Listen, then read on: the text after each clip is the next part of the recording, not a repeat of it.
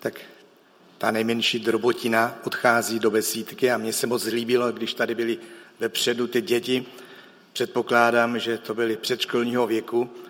A tak jsem ještě registroval, že vzadu někde byl nějak slyšet dětský, dětský hlas, takže máte docela dost mladé, nejmladší generace, té drobotiny, a tak si uvědomuji, že je to i velká zodpovědnost.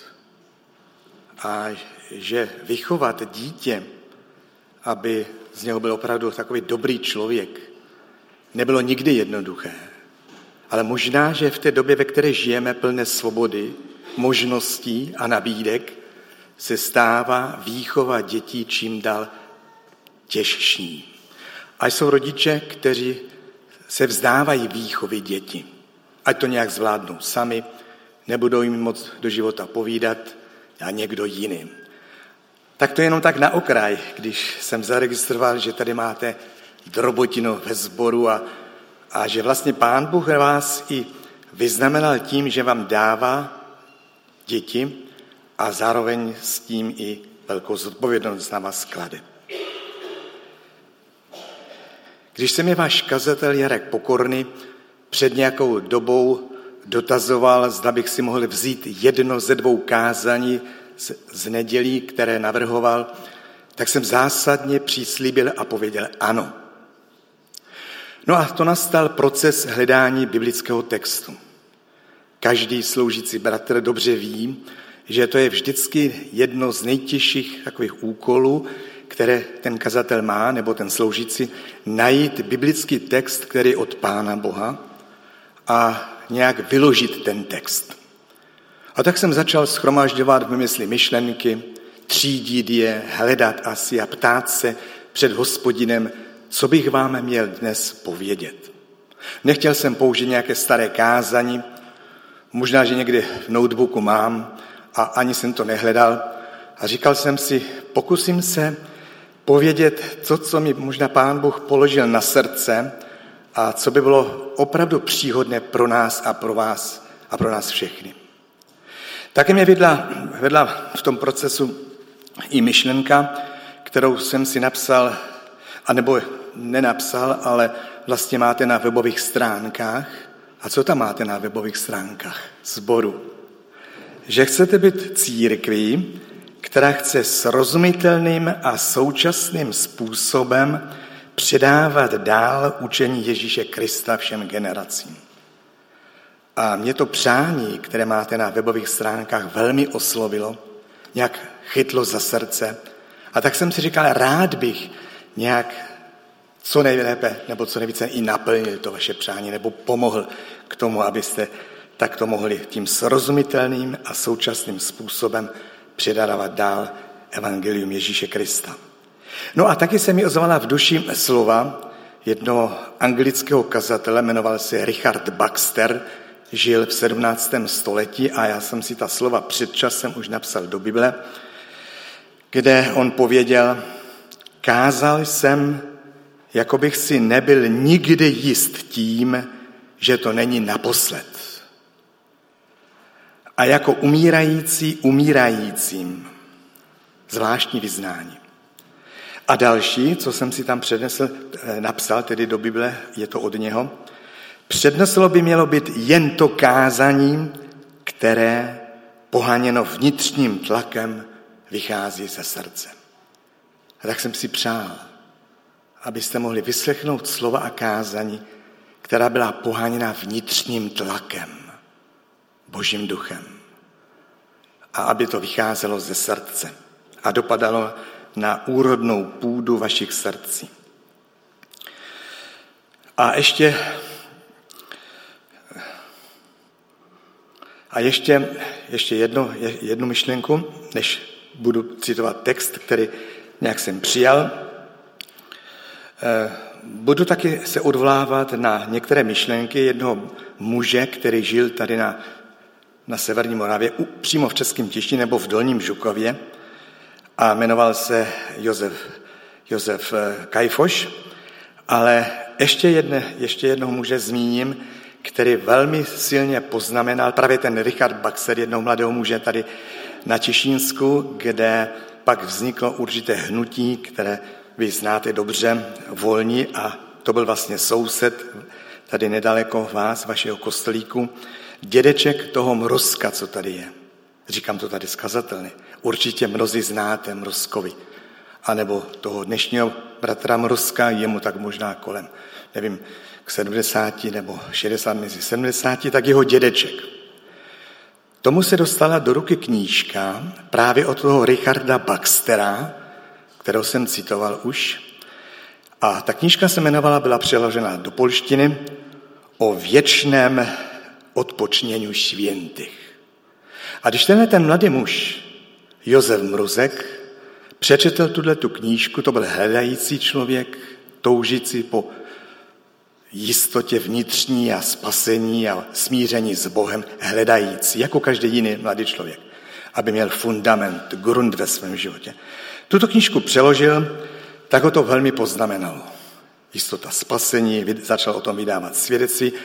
A vidíte, tady malá knížka někdy, nebo setkání s nějakým, s nějakým člověkem může člověka poznamenat na celý život a skrze toho daného člověka i okolí. Takovou moc má evangelium. Na to nezapomínejme. No a to už jsem v tom procesu takové hledání biblického textu jsem se nakonec dostal a skončil. Epištola Korinským, druhá kapitola, ne druhá kapitola, ale druhý list, druhá Korinským, pátá kapitola a sedmnáctý verš. Jenom jeden verš. Budu číst z toho eh, překladu, eh, studijní překladu. Sedmnáctý verš. Druhá Korinským, pátá kapitola, sedmnáctý verš. Proto je-li kdo v Kristu, je nové stvoření. Staré věci pominuli, hle, je tu všechno nové.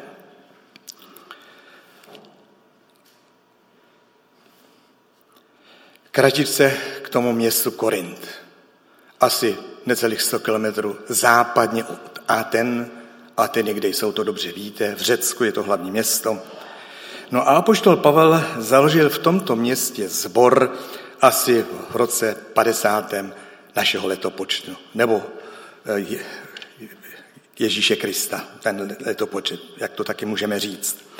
Ten druhý dopis napsal zhruba o pět let později a bylo několik důvodů, aby napsal tento dopis. Zmíněno asi tři. Aby povzbudili většinu, která mu zůstala věrná jako duchovnímu otci. To byl jeden důvod. Druhý důvod, aby vznesl námitky a odhalil falešné apoštoly neustále brojící proti němu ve snaze podkopat jeho autoritu. Už tenkrát. Neměl to, neměl to jednoduchý vyznávat Ježíše Krista poštol Pavel. A to třetí, ten důvod, aby onu menšinu nastavenou proti němu napomenul. Hele, pozor. A byl to člověk, který napsal i, jak víte, 13. kapitolu v prvním dopise korinským. Někdy říkáme hymna lásky uměl, dovedl a potřeboval za povinné a důležité někdy i napomenout. K zdravému životu zboru. A ještě to poslední k tomu, dopis je psán v ironickém duchu, taky tam cituje hned v tom prvním verši, první kapitoly, že Timoteus je s ním a tedy celý ten dopis vypovídá o stavu zboru. A to ještě nezmiňuji prostě tu ten první dopis, kdy, které vedli apoštola Pavla na psaní a pro určitý nepořádek při bohoslužbě a při slavení svaté večeře páně. A tak na základě toho verše, proto jeli kdo v Kristu je nové stvoření, staré věci pominuli, hle, je tu všechno nové. Ten studijní překlad bych chtěl tedy nazvat to dnešní slovo Charakter vykoupeného člověka Kristem. Charakter vykoupeného člověka Kristem. A já jsem přesvědčen, milí bratři a milé sestry, milí přátelé, mladí, ve střední generaci, v té nejstarší generace, že jak jsme tady schromáždění, tak takovými možná většina, nebo pán Bůh to ví, jsme. Vykoupenými lidmi v Kristu. Je to úžasné, je to ohromné, je to fakt, ke kterému nás vede apoštol Pavel, aby ho přijali. Samozřejmě, já tam musím mít ten osobní vztah ke Kristu. Musím vědět, kdo byl Kristus. Abyste měli sérii kázání, čím je Ježíš Kristus ve 21. století. Kromě jiného měli jste 10 nebo 12 sérií. A když jste uviděli Krista jako zachránce, mesiáše, poslaného od Boha a v něm jste skryli svoje srdce a zatoužili po něm, aby byl pánem vašeho života, něco se stalo. Byli jste jím vykoupeni. Z čeho? Z čeho jsme byli vykoupeni? Učí nás Boží slovo z hříchu, ale hřích to je velmi takové slovo, které je nepřijatelné pro mnohé. Někdo má zkreslené představy, co je to vlastně hřích, zdeformované představy, naprosto mimo. Jenom proto, aby nebral vážně hřích. Z čeho jsme vlastně byli vykoupeni? Tak jenom krátce. V duchu té vaší touhy a to te, být srozumitelnou církvi. Co je to tedy hřích? Hřích je porušení pokynu stvořitele uvedených v jeho návodu k obsluze. To je Bible. Ignoruji Bibli jako návod k životu, jako směrovky, jako moudrost, jako poklad, jako zdroj cosi čistého, jako dopis od Pána Boha. Nepotřebuji, nechci díky. Rozhodnu se sám. Čili to je hřích, porušení pokynů stvořitele uvedených v jeho návodu k obsluze. To vlastně píše, to jsem si použil, tu větu, Josef Kajfoš ve své knížce Nevěřícím přátelům. Mnozí jste ho znali. Byl to vědec, velmi vzdělaný člověk, pokorný přitom, velmi schopný za minulého režimu. S rodinou se dostal jako nekomunista dokonce do Moskvy, protože byl velmi kvalitní v atomové fyzice a energie a tak dále. Pracoval v režimu, takže byl uznávaný, tam ho vzali. Za svoji víru se nestyděl. Potom napsal jako takové vnitřní povolání ten dopis přátelům, aby jim vysvětlil, čemu věřil a jak to s tím je. Takže hřích je rozhodnutí být sám sobě Bohem. Neřídí to naše životy? Lidi kolem nás? Co mi kdo bude povídat? Já sám pro sebe budu rozhodovat, určovat, co je správné, jaký způsob života se rozhodnu. Už děti mají tuto šanci. V takové společnosti žijeme. Rozhodovat sám, co budu dělat a jak to bude. Takže to je rozhodnutí být sám sobě Bohem. A to ještě není vše. Člověk, který pokyny, rady a pravidla dána stvořitelem porušuje, to má své následky, ztrácí, což ale nechce přiznat, ale je to tak, objektivní kritérium, jako normu, kterou by se mohl držet, co je správné, ztrácí opěrný bod. To vnímáme kolem sebe. Vztažný bod, k čemu se můžu vztahovat, o co se opřít, z čeho vycházet. Tohle současný člověk nemá. Sám sobě je Bohem. Něco ztratil. Tomu nestačí pro život. Už jsem pověděl, že to si nepřipouštím. To ale na faktu nic nemění. Člověk fakt vše, vše, co si určí, je zcela relativní, objektivní a jak ještě nejisté. Naprosto. A odtud pramení zmatek, odtud pramení škody způsobené člověku, společnosti a světu. Vidíme to kolem sebe. A co je obzvlášť velmi, velmi závažné na hříchu, je, že popuzuje Boha proti sobě. A to není legrace. To si člověk nepřipouští, jestli nějaký Bůh je. Má svoji představu.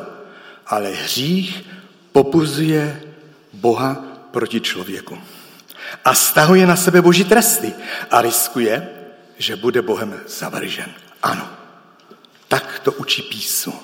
A tak to nějak mluvil i ten bratr Josef Kajfuš. To si můžete sami pořídit tu knížku a čtěte. Velmi potřebná.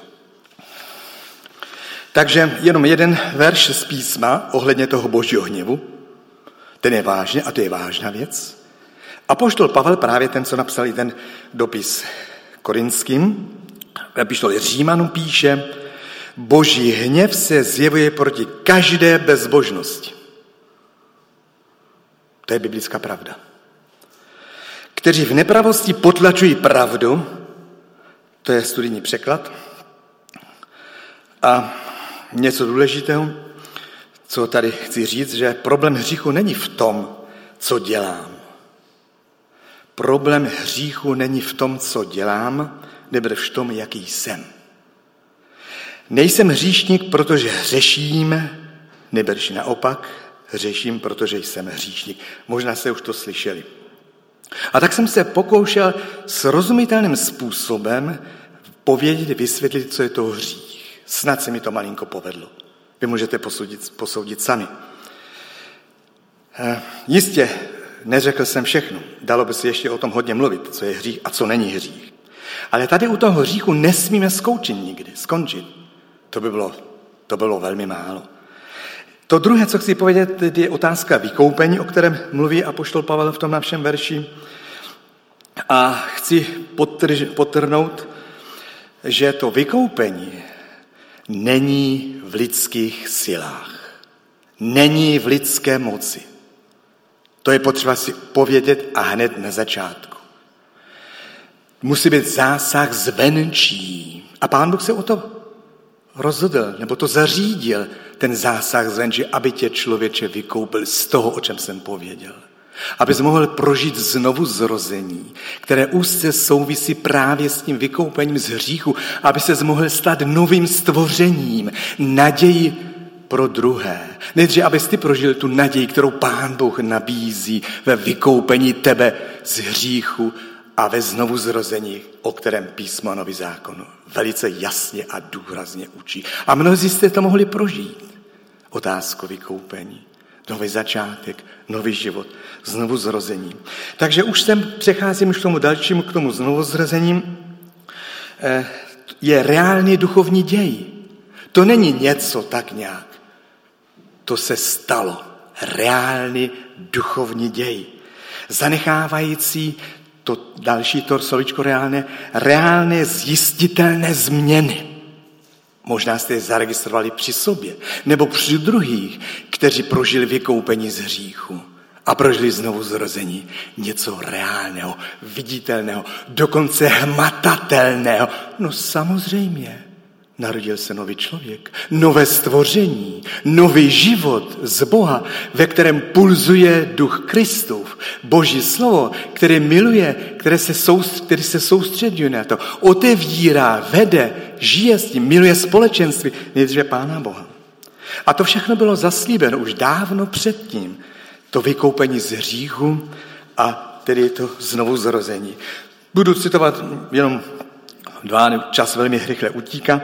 Už ve staré smlouvě v knize proroka Jeremiáše 31, 31. až 33. verš, tam možná, že to bude promítnuté, možná, že ne, pokud, a už to tady máme. Je, tady, hele, přicházejí dny, nebudu to číst, ale jedná se tam o uzavření nové smlouvy se starým Izraelem a slibu, že pán Bůh tomu lidu dá svého ducha.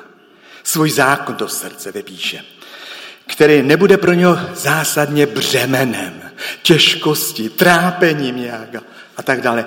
Dá, vloží mu to. Bude to pro něho zalíbení plnit ten boží zákon. Protože mu dá tedy, to masíte srdce. Eh, tak to je te jedno, jedno místo. A bude se radovat z toho, že Bůh je jejich Bohem a oni jeho lidem. Tohle budou se radovat z toho, že jsou vykoupeni do vztahu s Pánem Bohem. On je jejich Bohem. To další místo, že krátce Ezechiel 36, 26, 27, zaslíbení nového srdce a nového ducha do jejich nitra svého lidu. Odstraní srdce kamenné, tam řekl, psal ten prorok eh, Ezechiel, kněz. Co to je srdce kamenné? Z kamene? No tvrdé, studené, jako kámen. Představte si, tvoje srdce, srdce člověka, o kterém se Ezechiel vyjadřoval, že je studený jako kámen a že to pán Bůh vymění. Přirovnával to k masitému srdci, studenému, chladnému pro Boha, pro boží věci, pro boží království, pro věčný život a tak dále vymění a dá masité, to znamená tvárné, milující Boha, použitelné pro Boha. To je krásný obsah života, když se Pán může používat. No a zejména ten odděl Jan 3, první, kap, první, první, od prvního verše až po osmi. To je rozhovor Ježíše s Nikodemem nebo Nikodema s Ježíšem. Takže to už vlastně mluvím taky o tom znovu zrozením, ale ještě než může nastat ve tvém životě nebo v životě člověka, to tajemství znovu zrození nového rodu musí předcházet smíření s Bohem. Nikdy se nemůže uskutečnit nebo prožít někdo znovu zrození, dokud se nejdříve nej nesmíří s Bohem. To není možné. To předchází, předchází to smíření s Bohem, tomu znovu zrození. A když dojde k tomu, k tomu smíření s Bohem, samozřejmě skrze Ježíše Krista, a poštol Pavel o tom výslovně píše také ve epištole k Římanům a jiné, jiné věci, páté kapitole, takže v tom znovuzrození dochází k obnově vztahu člověka s duchovním světem a Bohem. Nový člověk, nový stvoření má vztah k duchovním věcem. Přirozený člověk tomu nerozumí. Vysmívá se tomu. Je to pro něho cizí, daleko. Blázen je ten člověk. Ale ty to víš, že máš vztah s duchovním světem a s Bohem, protože jsi vykoupen v Kristu protože si prožil znovu zrození. Bůh pak v podobě Ducha Svatého působí v člověku přeměny, víš náš verš, úplně nový člověk, lidskému tělu, jakožto nositeli hříšných náklonností, představte si, přátelé, milí bratři a sestry, je vykázáno místo podřízeného pod dominanci ducha. To je úplně jiný život. Hluboký život já jsem rád a vděčný Pánu Bohu, že mi to dovolil, nebo že mě povolal k tomu, že byl zásah zvenčí, když mi bylo 16 let, jsem mohl prožít obrácení ke Kristu i znovu zrodní. Potom za nějakou dobu povolání do služby a tak dále. Čili už 62 let, zhruba bylo to v září, tak si to pamatuju, kdy jsem mohl prožít to vykoupení v Kristu a znovu zrození eh, v 59. roce. Většina z vás asi nebyla na světě tenkrát. Ale to tak jenom na okraj. Kristův nový život se projevuje, eh, získává takto člověk nové sklony, nové zálíby, nové reflexy. Co ještě? Reakce, postoje. Tak již nemusí zákonitě hřešit. Ne, že by už neřešil, to ještě ano, ale není mu dobře, nikdy mu není dobře, když zřeší. Nikdy. Dokonce je schopen spontánně eh, plnit boží požadavky, protože tak to pán Bůh zařídil, neboť v něm je to nové smyšlení, všechno je nové. A k tomuto ten závěr, eh, že všechno je z Boha, který nás smířil sám se sebou, je ten 18. verš. A tak jsem se pokoušel něco, ještě k tomu možná ty, ty, ta tři místa, k jistotě, že to je zásah zvenčí. Pavel píše, zachránil nás ne podle našich skutků, to je Titus, nebo Jakub 1.18, je další apoštol. On se rozhodl a splodil nás slovem pravdy, abychom byli jakousi prvotinou jeho stvoření. A to třetí tam, 1. Petrova 1.23, vždyť se se znovu narodili ne z pomítelného semene, nebo z nepomítelného skrze živé a na věčnost zůstávající Boží slovo. Tak, takže můžeme říct, že skrze znovu zrození jsme obnoveni do původní podoby před pádem člověka do hříchu. Úžasné, nádherné, skrze Krista, ohromné. Proto, kteří tohleto tajemství prožili, nebo bylo jim dáno, prožili ten zásah zvenčí, se vyjadřovali a napsali i knížku, která se jmenuje eh, uchvácen Kristem. Uchvácen Kristem. V malé podobě nebo v malé míře, a chtěl bych, aby to bylo větší, mohu to vyznat i já. byl jsem a jsem uchvácen Kristem. A to jenom proto, že jsem taky dal pánu poznat, co je to hřích na základě Božího slova. A z čeho jsem byl vykoupen. Tak to potom člověk může vyznávat. A to poslední, k čemu přicházím, to vlastně jsem si nechal nakonec, nové stvoření a zbytky hříchu. To nás trápí že se setkáváme s tím, že jako bychom objevovali při nás obnovených a znovu zrozených zbytky hříchu. Je to možné, když Pán Bůh všichni činí všechno nové a dokonalé? No dokud budu na této zemi, bude ďábel útočit, ten protivník, ten previt, promiňte, který mi nepřeje, abych zůstával v poslušnosti vůči Kristu a žil ten obnovený nový život, jako potom znovu zrozením.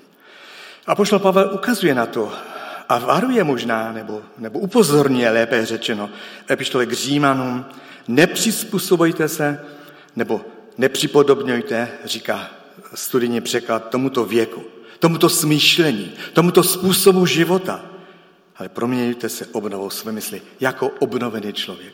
Proces neustále obnovy musí trvat. A je to samozřejmě dlouhý a obtížný úkol, ale chceme, chceme-li znát Pána Boha a jeho vůli, musíme tento úkol postupně plnit. Nikdy nesmíme zapomenout, že hřích nezanikl. Že už tady není. Mě se nedotýká. Já jsem holahej. Jsou taková učení. Možná jste se s tím setkali někde, ale Bible jako celkově o tom neučí. Ale nesmíme zapomenout ani na to, kdo je, že ten, kdo je Kristem vykoupený, ve svém poznání a morálce skutečně se může skutečně poleznout na, spolehnout na Boha. Jak mám žít, pane? Jaká má být moje etika? Jaký způsob chování? Odkud z čeho mám vycházet? Co je správné a co není? Jak mám působit na děti? Jak mám jednat s životním partnerem? Jak mám budovat vztah, mladí lidé? Z čeho máte, z čeho vycházíte? Psychologie výborná věc ale málo. Spolehlivého něco dává Boží slovo. Nic jiného. Poznal jsem to a poznávám a jsem šťastný. Někdy říkám, že se považuji za šťastného člověka. A já už to ani moc neříkám, protože se bojím, že kolem mě budou lidé, kteří mi budou závidět. A tak radši mlčím. A přitom jsem ale šťastný člověk. Díky Pánu Bohu. To není moje zásluha, že bych se k tomu vypracoval, nějak nastudoval něco. To všechno je dobré a potřebné a nezapomínejme na studium. Ale tam celou pravdu nikdy nenajdeme. Jedně v Bibli a spolu s Duchem Svatým poznávat. Takže mluvil jsem mini shrnutí o procesu hledání biblického textu, co by kazatel. To jsou, to jsou, to jsou dobré chvíle, výborné procesy. Tady Tomáš, ty se jmenuješ Tomáš, viď? Když občas sloužíváš, tak to, tak to taky znáš, ne? Proces hledání textu. a další, další bratři. Schromážďování myšlenek, tvoření kostry kázání a podobně. Co mě ovlivnilo ty stránky, jsme církvi, která chce srozumitelným a současným způsobem předávat dál učení Ježíše Krista. To jsem si dokonce i vzal, tu, co máte, tu, ten leták, Dneska ráno jsem si to dal do Bible. Pak jsem mluvil o vykoupení z hříchu a o znovuzrození, nakonec o zbytcích hříchu v nás i co by znovuzrozených. A proč? To je ta poslední věta k tomu. Pro neschopnost důsledně uplatňovat poslušnost. Nejsme toho schopni, ale volání jsme k tomu. A já končím citátem, který mě doprovázel určitou dobu v mém životě. To když jsem z boží milostí a prožil jsem hodně zázraků, když jsem mohl studovat na biblické škole nebo na teologickém semináři ve Švýcarsku, blízko Bazileje, na takovém kopečku 600, 600 metrů nad, nad mořem, blízko tedy Bazileje, jsem pověděl v tom rohu, jak je Francie a Německo a tedy Švýcarsko, nádherné období mého života. Čtyři roky jsem tam mohl být, bez toho, aniž bych navštívil jednou domov, protože bych pak mohl vycestovat ale to by bylo na další povídání, tak tam bylo v té budově té školy na stěně bylo několik obrazů, ale i jeden z takových představitelů nebo zakladatelů toho ústavu. Tam bylo napsáno, a jsem si, já jsem si to zapamatoval. die Sünde hassen. Äh, den Heiland fassen, das führt zum Sieg. Já nevím, jestli jste rozuměli, kdo umíte německy. no ale někteří se učíte, učíte, ne? Die Sünde hassen. Nenávidět hřích. To není pro mě. To mi Satan podsouvá, chceme svést, oklamat, podvést a pak se mi vysmívat. Čili takovýto postoj. Die Sünde hassen. Nemilovat hřích. To druhé, den Heiland fassen. Uchopit se Krista. Jsem nové stvoření, vykoupený z, kr- z hříchu, znovu zrodil, znovu zrodil jsem se, zásah zvenčí jsem prožil, nebo ještě raději nechat se uchopit plně, ale svoje oči směřovat. Ten Heiland fassen, upínat se k němu. A to třetí, das führt zum Sieg. Kdo mi to přeloží? Ale říkejte, že neumíte německy, nebo tak mluví nesrozumitelně. No to vede k vítězství. To vede k vítězství. Čili suma sumarum, můžeme být šťastnými lidmi. Žalmista v prvním žalmu o tom hovoří. Já věřím, že nejsem sám, který z tohoto společenství se považuje za šťastného člověka. Možná to moc nezdůrazníme, abychom někoho neprovo- nevyprovokovali k něčemu, co není dobré, abychom ho sváděli, že musel zavidět, ale vážme si to. Tak teď bych se pomodlil, jestli dovolíte. Pane Ježíši Kriste, děkujeme ti za zázrak, za mnohé zázraky v našem životě, zejména za zázrak vykoupení z hříchu. Ty jsi to učinil. A poštol Pavel nás k tomu vedl. Mohli jsme prožít znovu zrození a tak se stát novým člověkem. Všechno nové. Minulost nemá nad námi dále svoji moc. Ztratila sílu, skončila. Všechno nové. Pane, znovu nám otevírej na to oči. A dej nám milost, abychom tam hledali řešení našich životů. Děkujeme za ty podpůrné věci, které se, se kterými se setkáváme. Moderní prostředky možná, psychologie, kterou neodmítáme a nezesměšňujeme a nechceme, ale víme, že nám může jenom nějak pomoci, abychom nově uskládali a poskládali život, ale minulost zcela a totálně nezničí, nevyřeší. To děláš, Kriste, ty sám. Na to nám otevřej oči. Chválíme tě za to, když to můžeme prožívat a zakoušet. A z nás znovu k tomu zveš být svědky tohoto úžasného díla, které si učinil pro nás a ze kterého můžeme žít po dnešní den. Ať v moci tvého Ducha Svatého takto žijeme. Amen.